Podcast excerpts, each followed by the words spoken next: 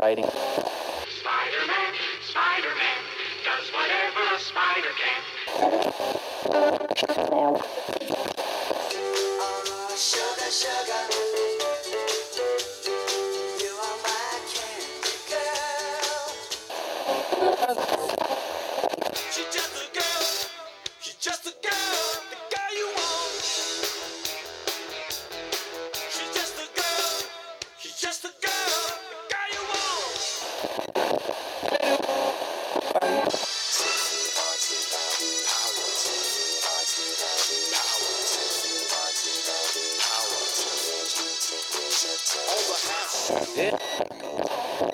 This is Four Color Radio, where the notes meet the page.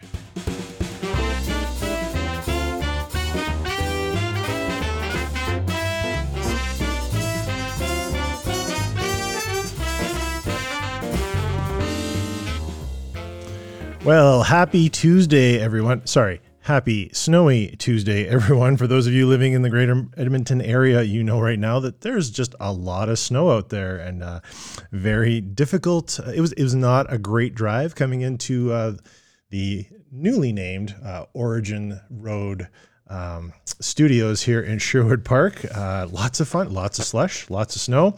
Um, but uh, hopefully, I'm going to make up for a lot of this by bringing you. Um, I was about to say lots of music. Um, there is a lot of music. We're going to play an entire album tonight, uh, but the songs are fairly short. So that's part of the reason we're going to be able to get through the whole album.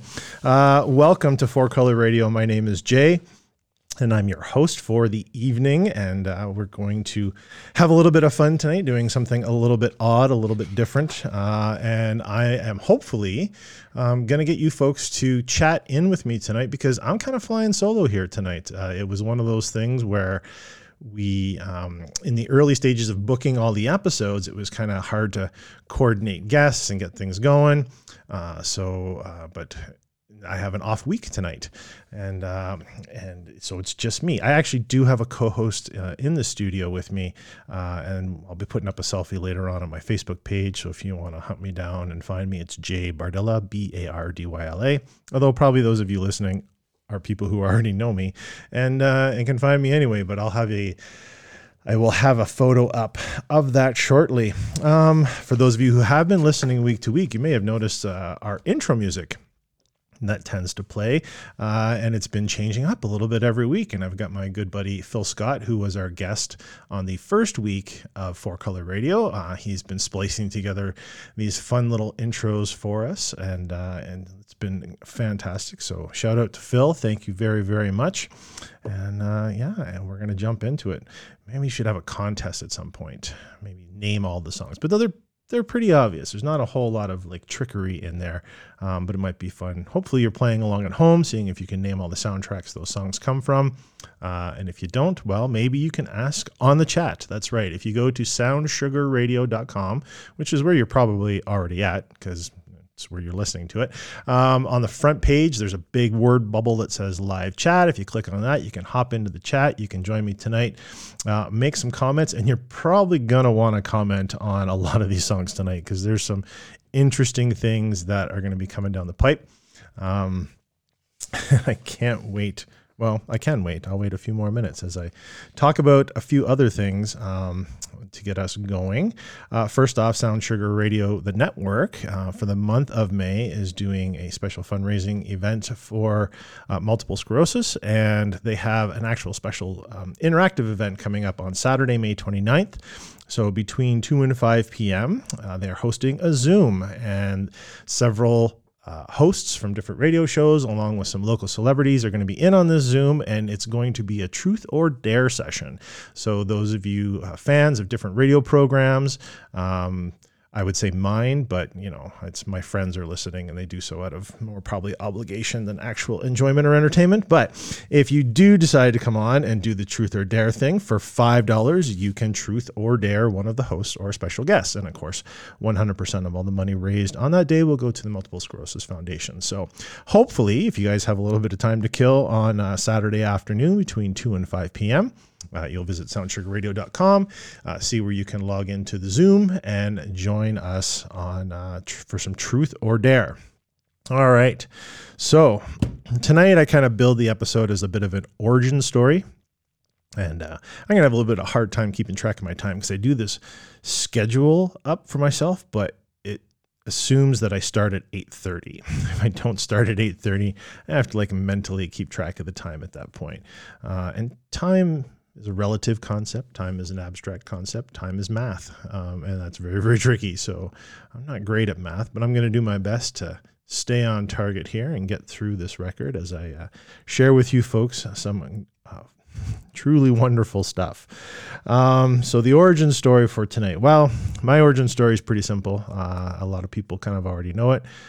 I was a comic book guy uh, as a kid and grew up to be a comic book non kid, uh, still kid at heart, I guess, uh, owning my own store for several years, um, working for other stores for many years, and uh, just having a love and passion of comics, uh, which when the opportunity presented itself for this show or to be on the network, um, it was kind of a, a, trying to find a neat way to kind of work two passions in together, music and comics, and uh, and you know, so comes Four Color Radio, where we talk about music from film and TV show that are based on on comic book characters. And uh, and tonight we're not doing a specific soundtrack overall. We're going to be doing some samplings uh, from a particular album that is called, uh, and if you saw the, the sneak peek, the Super Record of Superheroes, uh, as sung by the Super Dupers. So there's a whole lot of super going on in this uh,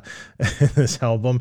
A lot of uh, there's a, a, pretty good mix of different musical styles and uh, some different flavors, but it is very much a product of its time. Um, there's not a specific date on the album anywhere or on the sleeve.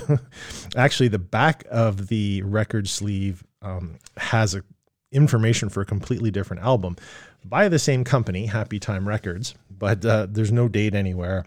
Um, I did manage to find there were some other people who uh, have posted bits and pieces up on YouTube, um, and they have the same record and they posted up some certain songs, um, things that they really enjoyed and things that were a lot of fun. And it is it is a lot of fun in its own way, um, but it's also a little bit strange and a little bit weird also interesting how it is kind of billed as being a super record for of superheroes. Um, we'll kind of come back to that uh, later after the end of the show, after you've had a chance to to listen and check it out. Um, so let's kind of get started. Let's just kind of dive right in here a little bit. That's a lame origin story, wasn't it? I didn't really. I did stuff, and now I'm doing this stuff. And yeah, I was kind of weak. Uh, I'll work on it a little bit later, see if I can come up with something more interesting involving aliens and whatnot. Um, but let's roll into the beginning for. Uh, oh, thanks, Phil. 19. Yeah, I figured it's probably 1966. Uh, Phil the Thrill uh, jumped in on the chat. Looks like 1966. He's probably right. When you start hearing all the music, you will find that it fits very nicely into that uh, time period. So we're going to start off here uh, with our beginning uh, from Happy Time Records and we're going to listen to the first couple tracks on here because they are kind of nice and tight and quick. And then uh, we'll do a little bit of discussion but our first two tracks are uh, batman and robin and uh, followed by uh, the phantom. And just for those uh, who are wondering yep we're spinning vinyl. So uh, we got a record player in the studio and it's automated. So i've pushed the magic button and the arm lifts and i'm not even touching it man. This is this is crazy. So here we go. Some Batman and Robin. Knowing that all criminals are a superstitious, cowardly lot, my disguise must be able to strike terror into their hearts. I must be a creature of the night. I know I'll be Batman.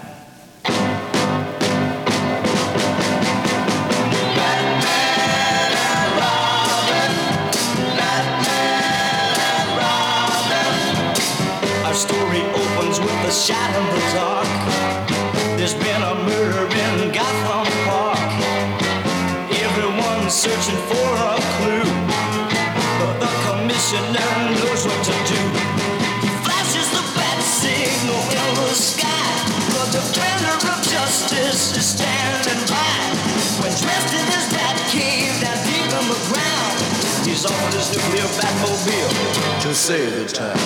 Batman.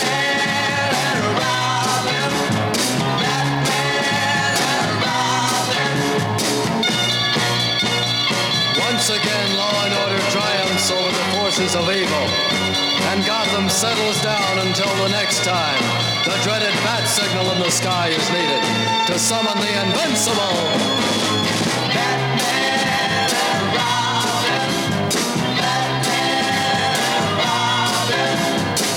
the murder weapon hadn't yet to be found. So Robin dug so no one could see. And waited quietly behind the tree. The villain returns to the scene of the crime to dig up the weapon that he left behind. He turns around to make his getaway. But Batman's there to show him that Crime don't pay.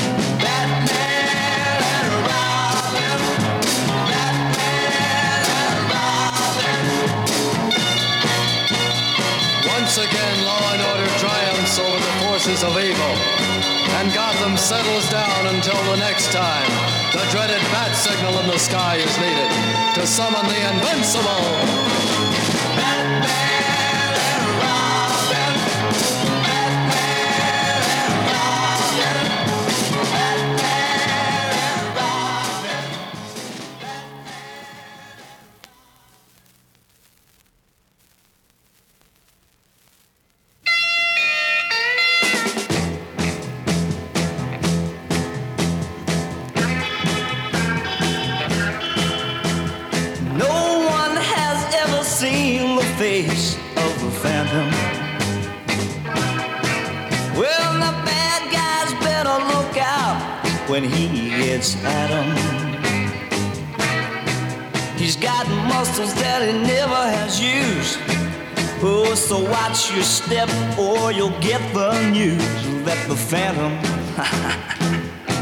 Is looking for you.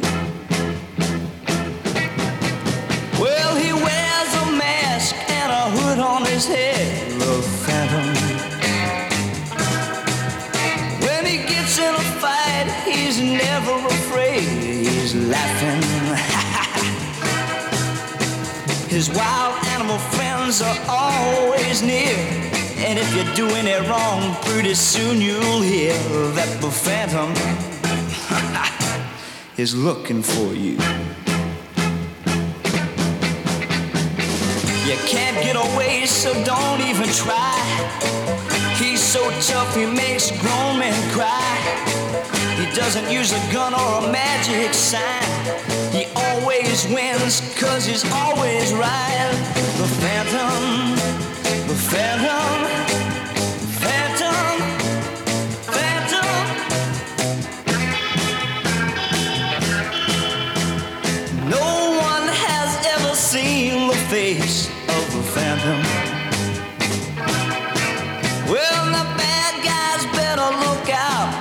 when he gets at 'em. He's got muscles that he never has used. Oh, so watch your step or you'll get the news that the phantom is looking for you. Well, he wears a mask and a hood on his head,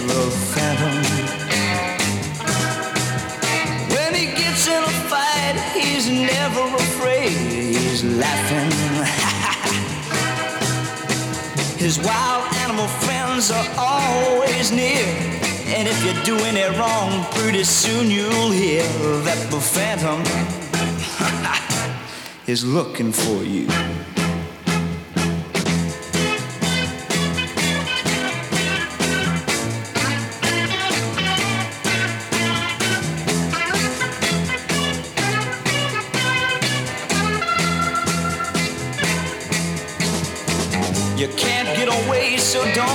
try. He's so tough, he makes a grown men cry.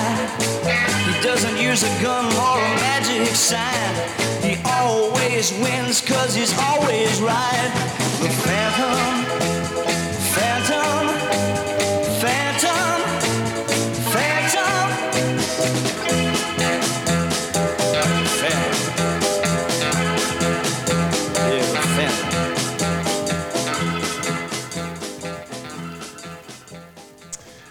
That was The Phantom by the Super Dupers. kind of going a little bit to the Monkees, I think, kind of at the end there. It seemed to have a little almost like Last Train to Clarksville type of vibe to it. Get some nice little tambourine, extra action in there. Uh, a lot of fun. Before the Phantom, there was uh, Batman and Robin. uh, Also by the Super Dupers from the album The Super Record of Superheroes.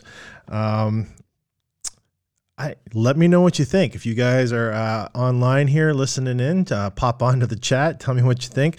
I have a couple of comments. I'm there's some things I really try to wrap my head around when I listen to this album. Actually, let's give you the origin story of the album. Uh, in 2019, uh, not long after I sold off my business, uh, I decided that I needed to take a road trip and just go buy some comics and have some fun and get a day away. And uh, I took my buddy Phil uh, who I mentioned early in the show, who did the editing for our intros and stuff like that. And Phil and I bombed down to Calgary for the day, and we hit a whole bunch of comic stores. And of course, uh, no trip to Calgary is complete without a stop at Recordland. Um, and while in Recordland, just killing time, looking to you know spend some money and pick up some cool records, um, I decided to do something I never do when I go to Recordland. And usually when I go there, I'm very focused. I know I want certain things. I'm kind of picking out pieces from my collection or whatever and the music I want to listen to. And I decided to hop over into the miscellaneous uh, kids section, uh, which is buried at the very bottom, at the one of the far corners of uh, one of the aisles in Recordland.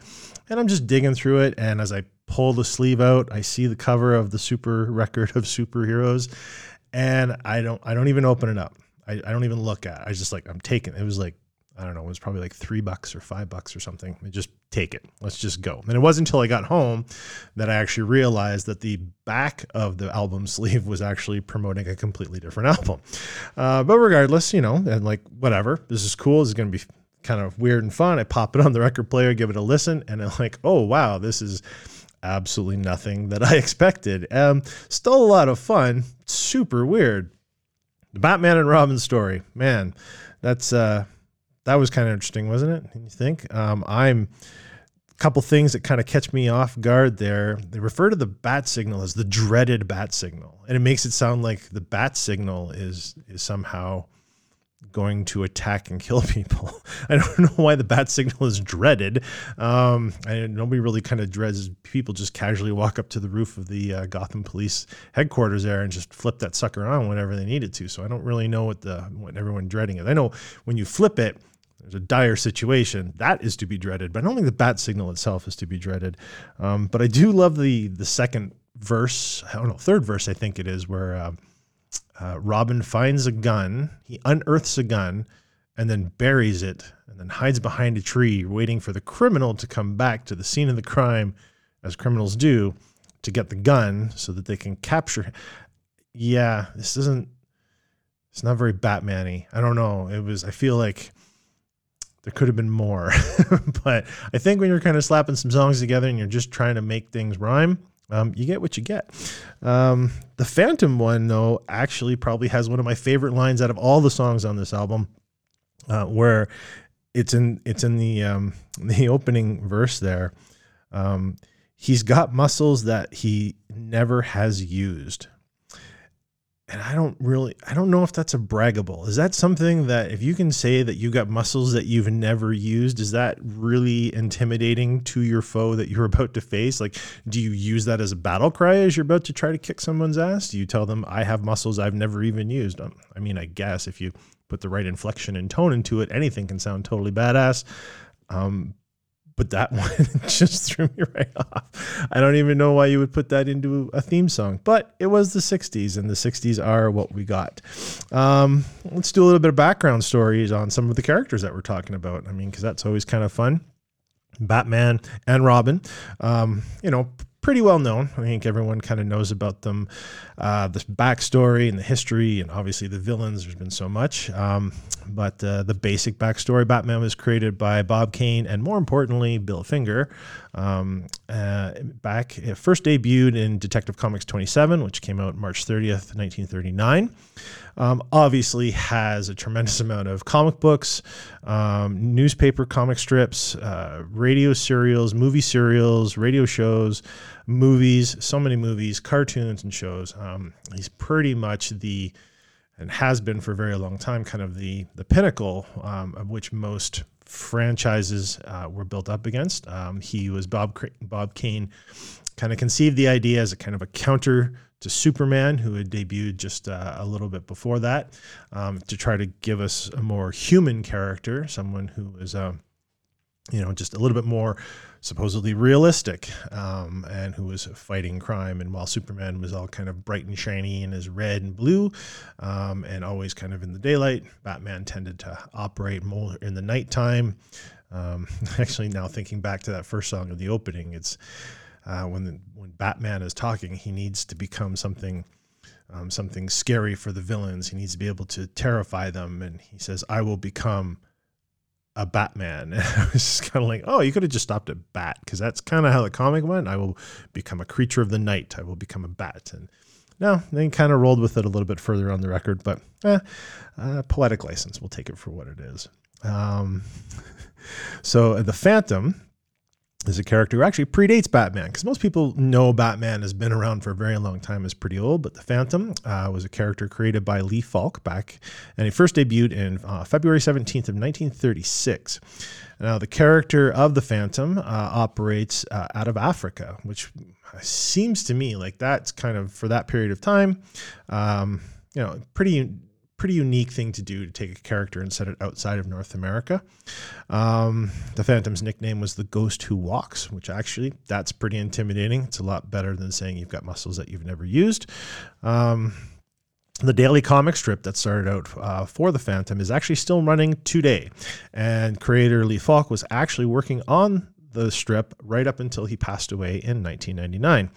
Uh, and then for those of you who are um, tying everything together to the four color radio theme. Um, of course, the, the most the last movie we had of the Phantom was uh, the movie that debuted back in 1996 with uh, Billy Zane as the lead uh, hero, the Phantom. Uh, also starred a lot of other um, fairly notable actors for around that period of time. There's Catherine Zeta-Jones, um, Kristy Swanson, I believe, was in it. Uh, now is one of those times I wish I had a guest because they would probably fill in the rest of the blanks for me. But um, I remember the movie kind of at that point in time was kind of okay. I don't think it was any kind of big blockbustery type stuff, um, but certainly. Uh, not a terrible movie. I could be mistaken. If I am mistaken, feel free to jump in the chat and just say, Jay, you're out of your mind. That movie was not good. um, so that's a little bit of uh, at least the kind of the back, very, very basic backstories of our first two uh, songs that we're covering tonight there Batman and Robin, and then The Phantom, as covered by, uh, as, as sung by the Super Dupers. So we're going to move on to our, uh, our next two characters that we're going to cover. Um, I can guarantee you, you will. The first, the first song is based on the Shadow, and it's it's not bad. Pretty heavily. Uh, Okay, I have been corrected. The 1996 Phantom is one of the worst movies that Phil has Phil's Comics has ever seen. I got two Phils in the chat. I'm gonna have to make sure they're clear, but yeah, the Phantom is one of the worst movies I have ever seen. It was terrible see when people say something like that it makes me feel we should revisit it because it maybe just needs a fair shot. All right so we're going to get into the next two songs here. First one is the shadow which is actually you know it wasn't kind of a, a terrible um, track. Uh, for those of you who like to use any sort of recreational substances uh, now is probably a good time to top up because this song is going to like really kind of flow right with your groove once you get going. Uh, and then coming up after the shadow will be flash gordon. And if you do not find this song incredibly detached from anything that has to do with the character, um, then you probably were still feeling the effects from the hallucinogenics that you took while you were listening to The Shadow. So uh, let's get back here to the, the Super Dupers uh, with our tracks The Shadow and Flash Gordon.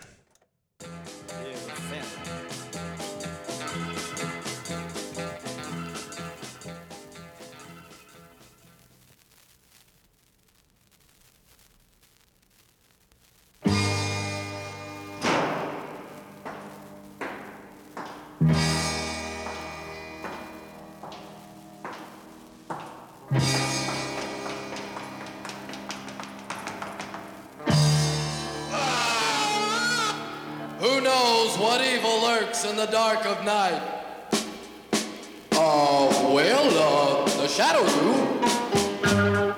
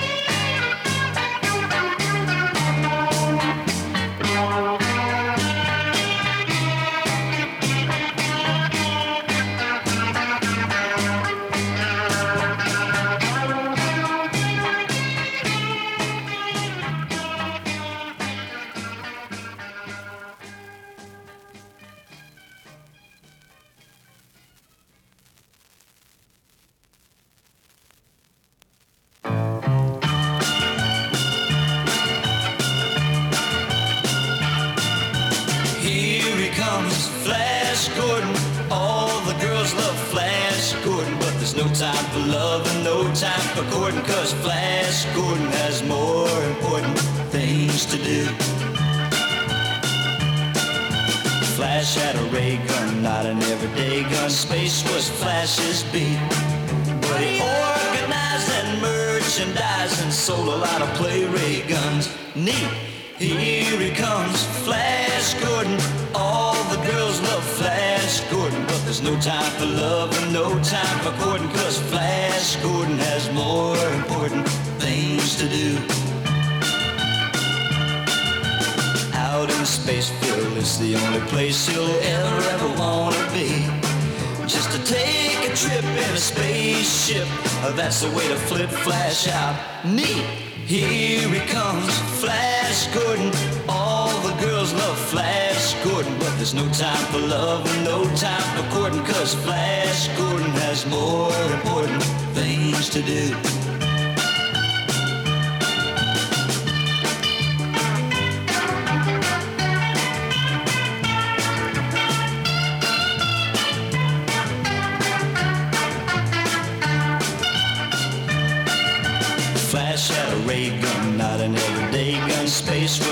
Flash's beat. But he organized and merchandised and sold a lot of play ray guns. Neat, here he comes, Flash Gordon. All the girls love Flash Gordon, but there's no time for love and no time for courting, cause Flash Gordon has more important things to do.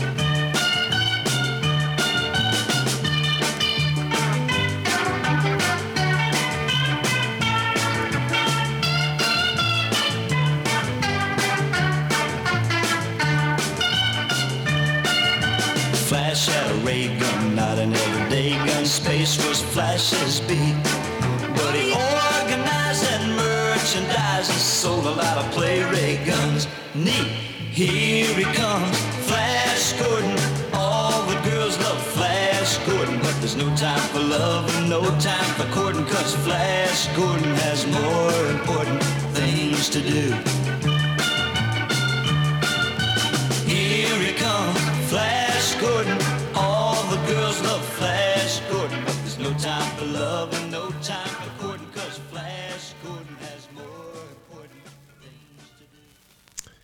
I think if there was one word that can describe that song, I think neat is the word. Uh, absolutely. I can't even, I can't even think about who they're, uh, they're, they're singing about in this song. I don't know how it has uh, anything to do with Flash Gordon. Um, Flash had a ray gun, not an everyday gun. Uh, an, he organized, he merchandised. Um, and, you know, when it comes to the ladies, I'm sorry, he's got more important things to do. Uh, that is delightful. Um, actually, it's it might be my favorite song on the album. Uh, we do have a couple couple more to get through, but uh, let's kind of roll back here and talk a little bit about uh, these two bad boys. So our first song that we had in that set was um, the song "The Shadow." um, which was mostly an instrumental song, uh, and I thought was was pretty cool. I think out of all the songs that are on the album, it, it almost is kind of mostly because it's an instrumental. I think it's kind of the the least hokey, um, but it also kind of has the um, closest association, I think, to the character. It actually kind of feels somewhat closely related to the Shadow and what the Shadow did and who he was. And who was the Shadow? Well, the Shadow was a character created by Walter B. Gibson and first debuted as a radio character uh, July 1st, 1930. Uh, and then, due to public demand and just the the um, uh, people thriving to get more out of him, he eventually made his way into the pulps. And the first pulp debuted April 1st of 1931, so less than a year later. Um, one of the cool stats I saw about the early radio shows of The Shadow was that Orson Welles actually had voiced um, several of the episodes as the lead character.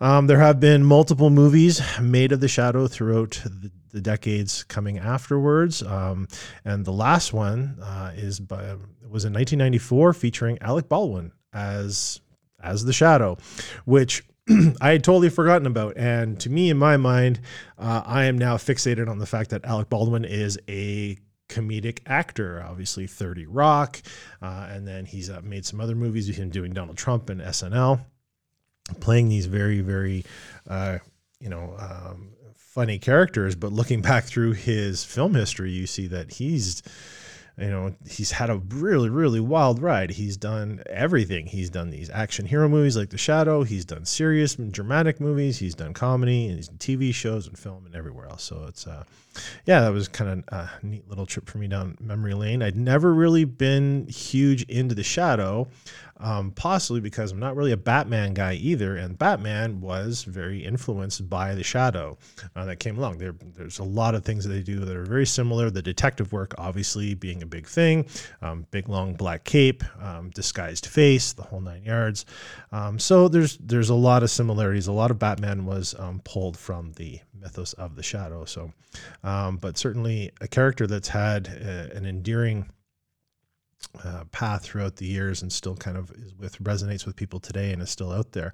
Um, one of the things I did notice in the song, um, the, the very few lyrics that they had, is that they kind of recite one of the more famous lines from The Shadow, and that line is "What evil lurks in the dark of night," which is not commonly phrased, uh, commonly used phrase. They use that on the album. They say, "What evil lurks in the dark of night?" But the uh, al- the saying that is most commonly associated with shadow is, "What evil lurks in the heart of men?" And I thought it was kind of weird that they changed that up. I don't know if they had to change it up. It was some kind of uh, copyright issue, but they did. And um, and it's too bad because I kind of like that the the dark of night seems it's a little cliche, but in the heart of men, kind of to me was was it was a great phrase. I always thought it was absolutely fantastic because it's like who knows what evil lurks in the heart of men. It's like that's seriously intense and and, and deeply enriching and and uh, made the shadow kind of like a, a cool character again not a huge fan but i still kind of got his coolness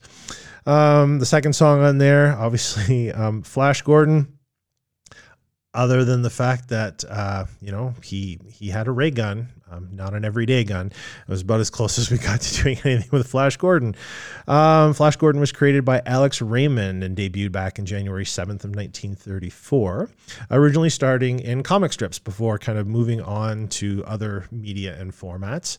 Um, but he was originally designed to be competition against Buck Rogers. And what I had totally forgotten is that Buck Rogers was that old, was an early 1930s um, science fiction creation. And I, to me, as a kid growing up through the 70s, I saw the Buck Rogers TV show.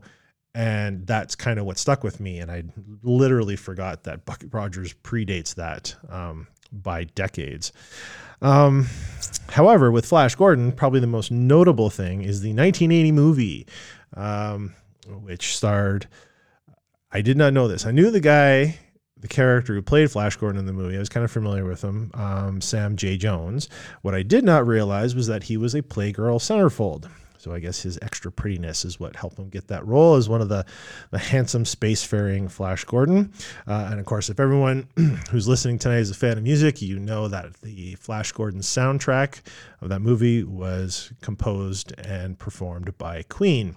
And so that's a good time to segue into the fact that that album is actually coming up in a few weeks. Yeah, we're gonna do we're gonna revisit the Flash Gordon soundtrack um, by Queen, and that's gonna be an awesome. That's gonna be in about three weeks. So you know, you can mark it on your calendar, or you could just mark every Tuesday night to tune in. Uh, if you don't tune in live on Tuesday nights, that's okay. It gets archived and played later on the Sound Sugar Radio Network uh, at your disposal whenever you want it. All right, it's time to move on to a couple more songs here. Uh, our next two songs that are coming up. Interesting, very, very interesting. I don't even know what to say. The Flash Gordon song was very detached lyrically from the character. The next song that's coming up is the March of Tarzan, and it is acoustic the the sound the music that is created uh, i find very detached from the character. It doesn't really seem to feel like anything that tarzan would be listening to or playing. Uh, so check it out see for yourselves if you have anything to say. Um, thank you phil. Uh, flash ah indeed. Um, so tarzan will come up first followed by captain marvel jones. Um, again an odd little twist to the thing. Now, this record being produced in 66, um, there's probably a period of time there where the Captain Marvel thing might have been in issue, um, but the lyrics that come along with the Captain Marvel song also kind of like throw you off a little bit as well. Uh, but I will play the songs and let you folks decide for yourself uh, what you think about these two uh, songs. So, first up is the March of Tarzan followed by Captain Marvel Jones, and I am Jay on Four Color Radio. Enjoy.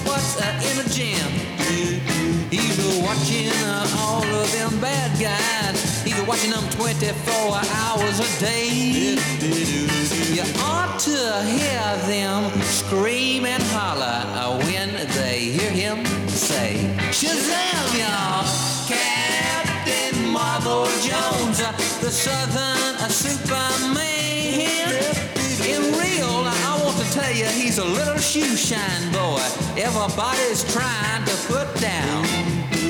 But he just grins and laughs at them, and he never says a word.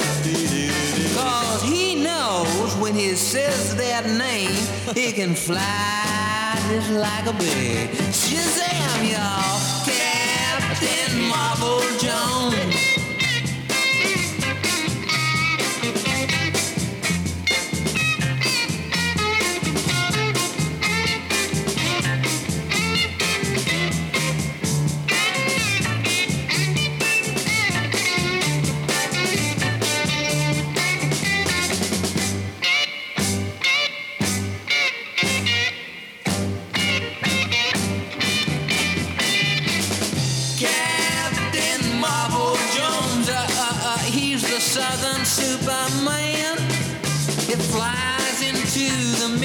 trouble all the time and helping folks what's in a jam. Uh, watching all those uh, bad guys 24 hours a day. You ought to hear them uh, scream and holler when they hear him say, Shazam, y'all!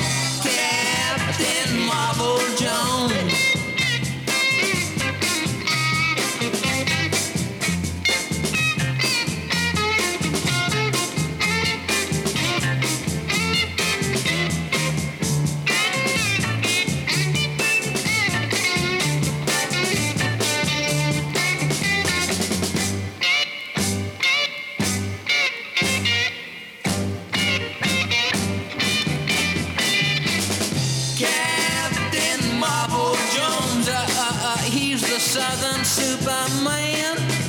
It flies into the middle of trouble all the time and helping folks what's in a. Uh, watching all those uh, bad guys 24 hours a day. You ought to hear them uh, scream and holler when they hear him say, Shazam, y'all! Captain Marvel Jones, uh, hey,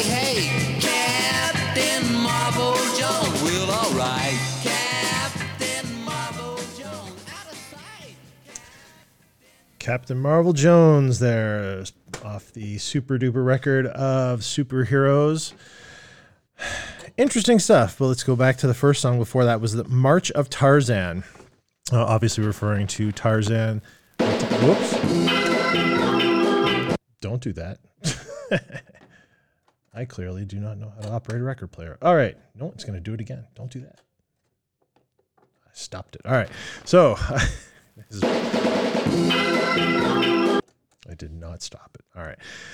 Professional radio DJ here. I am not. All right. this is why I shouldn't be left alone. I need supervision I'm doing this show. All right. So, March of Tarzan. Uh, clearly a tribute to Tarzan, Lord of the Jungle, uh, and all the other iterations that came after it, um, created by Edgar Rice Burroughs. Um, initially based off of some novels starting back in 1912, um, but it was using a concept that was not particularly new uh, per se. And uh, the rumor has it that. Oh, the rumor has it that uh, Edgar Rice Burroughs had actually started writing the books um, not using a wholly original concept, um, just to see how lazily he could get away with writing something and still have it become fairly popular, uh, as he was kind of a noted author at the time. Um, but uh, it certainly worked out pretty well for him because uh, it became immensely popular. It uh, it has lasted to this day uh, in a variety of different formats through uh, through film and comics and more novels and everything else. And actually, uh, especially in film, uh, between 1932 and 1948, there were 12 full length, well, for the time, full length Tarzan movies. And of course, in the more modern era, we had uh, 1999, we had the Disney film, which I believe was soundtracked by Phil Collins, if I'm remembering correctly. I've got a couple of Phils in the chat room who will back me up or correct me uh, on that one. And of course, then the most recent uh, Tarzan movie, The Legend of Tarzan, uh, in 2016, starring Alexander Skarsgård, who most people uh, will probably agree on is a just a very attractive human being. And when you throw him in a loincloth and just have him swing through a rainy jungle, uh, a lot of people are going to enjoy that movie regardless of what the plot is. Ain't no harm in that sometimes, right? All right.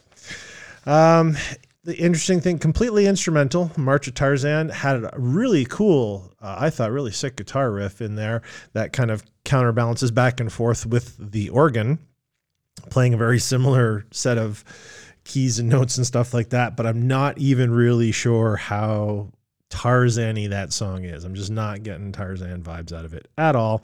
Um, but uh, regardless, it, it, that's what it was, and that's what the uh, the producers decided to go with for that. Um, I don't know what you guys think of it. As uh, as my, Phil Comics uh, on the chat line there said, you know, there's a, there's actually a local band in Edmonton called Bikini Atoll Beach Party.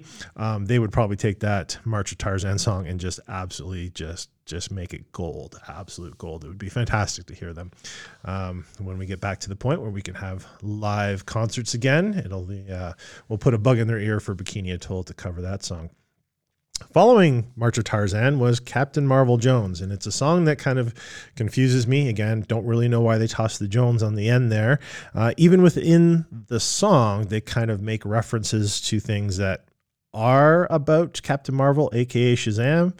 Um, you know, he's a shoe uh, a shoe shine boy. Uh, he says the magic word Shazam to become, you know, the superhero that he is. But they refer to him as the Southern Superman.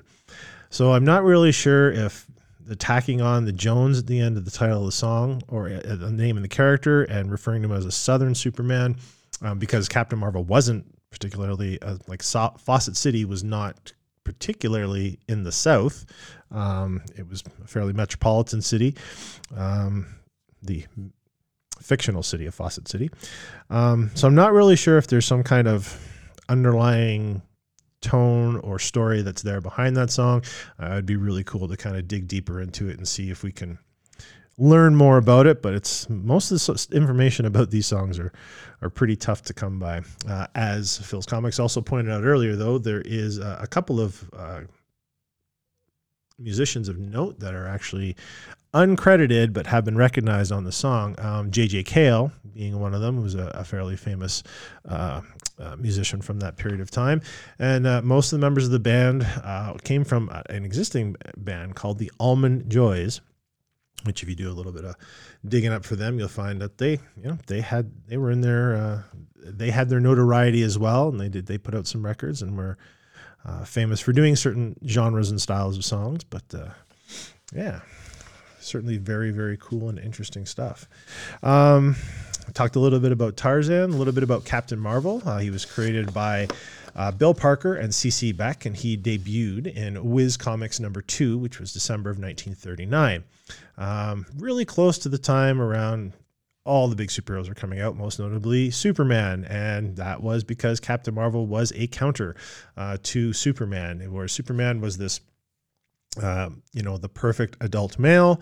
Uh, Captain Marvel was all about the, the the the wish fulfillment of every young boy, preteen, and teenage boy was to be the world's mightiest mortal, to be the strongest, to be the fastest, to be um, that character. It was so similar to Superman that uh, DC Comics or National Publications at the time actually sued Whiz uh, and that lawsuit dragged on for many, many a year, eventually uh, driving Whiz into uh, bankruptcy, at which point National scooped up um, the character more or less um, from them.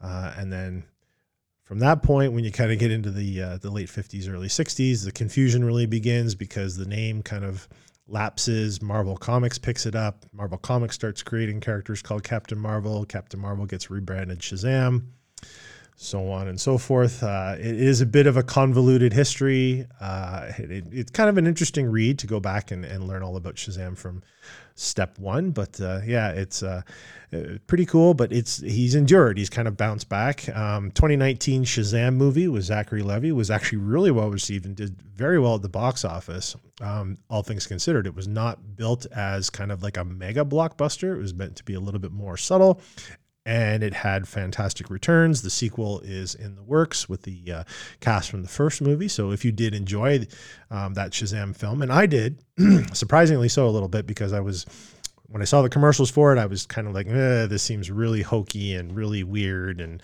I'm not going to like it. Turns out I liked it quite a bit. So hopefully you did too, and hopefully uh, I'll see you out there for the sequels. All right, we're going to get into our last two songs here of the night um, off the uh, the super record of superheroes, and then uh, a little bit of closeout afterwards with uh, after some history. But uh, this next song is it, it's kind of weird because uh, well, they're all weird. I don't know why I can just say that about every song. Really love the music, um, the vocals on it, kind of a little bit off. But I'll let you let you kind of see that for yourself. Uh, it is the Mickey Mouse March, and then after the Mickey Mouse March, we will hear from uh, the Green Hornet. So now that I've gone and ruined my aesthetic to the record player, oh, how am I to be able to do this? I'm not, I don't know if I'm that talented. Am I graceful enough? I'm not. I'm going to line it up here. This is like kicking it super old school. Uh, give me one sec. All right. Tweak it a little bit there. Drop it down. No, I'm to miss. I'm totally to miss. Terrible eyesight.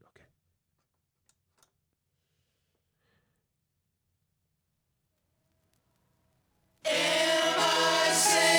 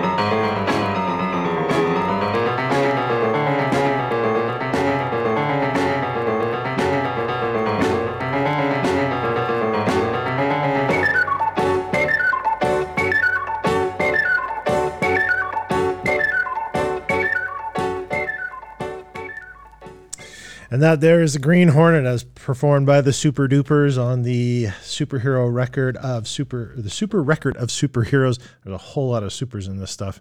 Um, yeah, and it's actually probably the only song on the entire album that really utilizes um, uh, the actual kind of theme music associated uh, with the character.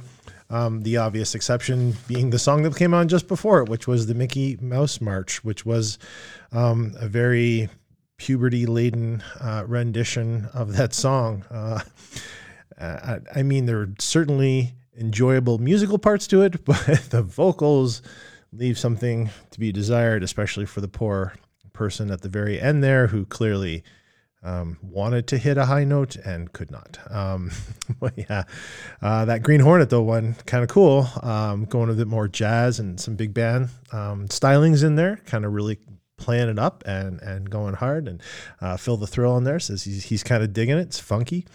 Uh, he's liking it. Absolutely was. Yeah. The Mickey Mouse March there, kind of going a little bit on the uh, almost kind of going onto the surfer side of it a little bit. I'm picking up some uh, some vibes of some some Dick Dylan type stuff um, that's in there. Obviously not as quick and rapid, a bit more kind of like slower uh, note wise, but uh, certainly getting that good vibe and good feel from it for sure. Uh, so a little bit of a backstory stuff here about Mickey Mouse. Uh, obviously created by Walt Disney, but also through his co-creator uh, Ub Iwerks, um, who is also um, created. Um, who worked with Walt through quite a bit of uh, stuff when they produced things through the Disney studios. Uh, Mickey Mouse was first appeared publicly, or I guess in wide distribution, and then the Steamboat Willie cartoon debuted in November 18th of 1928. Uh, he had appeared a few months earlier in a short feature called Plane Crazy, but that feature was not as um, widely distributed.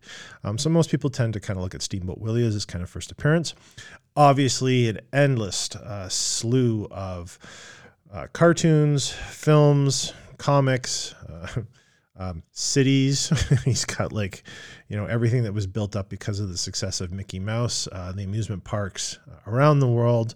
Um, personally, for myself, uh, Fantasia is probably my favorite Disney film, um, even though it came out in 1940 and I probably didn't see it until well into the 70s. Um, but it was kind of also my I, you know, from what I can recall, is probably one of my earlier introductions to classical music, um, which, of course, uh, cartoons from that period of time are actually really good for. And we think about, um, you know, Bugs Bunny cartoons and and of course a lot of Disney stuff introducing classical music to uh, a lot of children as they grew up.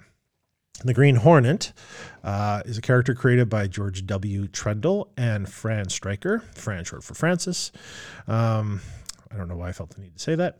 Uh, Fran Stryker actually also was co-creator of uh, Lone Ranger and Sergeant Preston of the Yukon. So the guy was pretty prolific when it came to writing his uh, his his characters uh, and creating characters. Um, Green Hornet debuted on the radio January 31st of 1936. He debuted in the comics uh, in December of 1940, and like a lot of characters that came up through that time, did a lot of uh, film, feature film, short film. Um, even had that TV series in 1966. Uh, only ran for one season. Um, that show started uh, starred Van Williams and is most notably remembered for now because of the character of Kato, played by Bruce Lee, who of course when when Bruce Lee became immensely popular, people then began to get an appreciation for the show. But there was actually only ever one season of it. Uh, and there was also the crossover episodes where uh, Green Hornet and Kato crossed over with Batman and Robin. And there's a couple of really good fight scenes in there. Um, and as it always kind of went with uh, with most Green Hornet stuff, it is Kato who does most of the heavy lifting um, because he kicked ass. Yeah, that's kind of how it was. So, um, comic wise, the Green Hornet's still in publication today. Um, there is a uh, there are still comics that come out uh, from the Green Hornet and uh, usually kind of short miniseries off and on. Uh, Mickey Mouse, there are comics that still come out for them today, uh, along with the entire t- cast of Disney characters. Um, strangely enough, though, it always kind of seems that in the comic world, Mickey was not as successful as or as popular as some of his companion characters, most notably like Donald Duck and Uncle Scrooge, because those books actually had almost some would say like they had longer print runs, higher sales, and arguably more popularity in the comic book format. But of course, uh, Mickey Mouse, obviously globally recognizable. Um, uh, and just a huge influence on pop culture for you know decades and decades now. So that was our trip down uh, a trippy lane uh, through Happy Time Records, who brought to us the super record of superheroes as sung by and played by the Super Dupers. Uh, I hope you folks enjoyed that as much as I enjoyed bringing it to you, along with my uh, compatriot here, Kaiju 2. Uh, so yeah, that was my my special surprise in studio guest tonight because I just didn't want to be alone. I mean, my producer Daryl's on the other side of the room, but he's in another booth he doesn't hear half the things I'm saying any day, and he just tells me when something's wrong.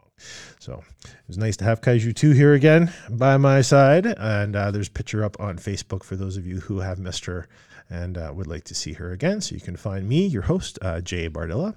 And thank you for listening to uh, Four Color Radio on the Sound Trigger Radio Network. I really appreciate you guys tuning in for me, and hopefully you'll tune in next week as well, uh, when uh, I will have my first of two doctors that will be appearing uh, on the show. And they're not really like medical doctors, I guess, but they're doctors. They're, uh, they're they've got their doctorates, so they're pretty good.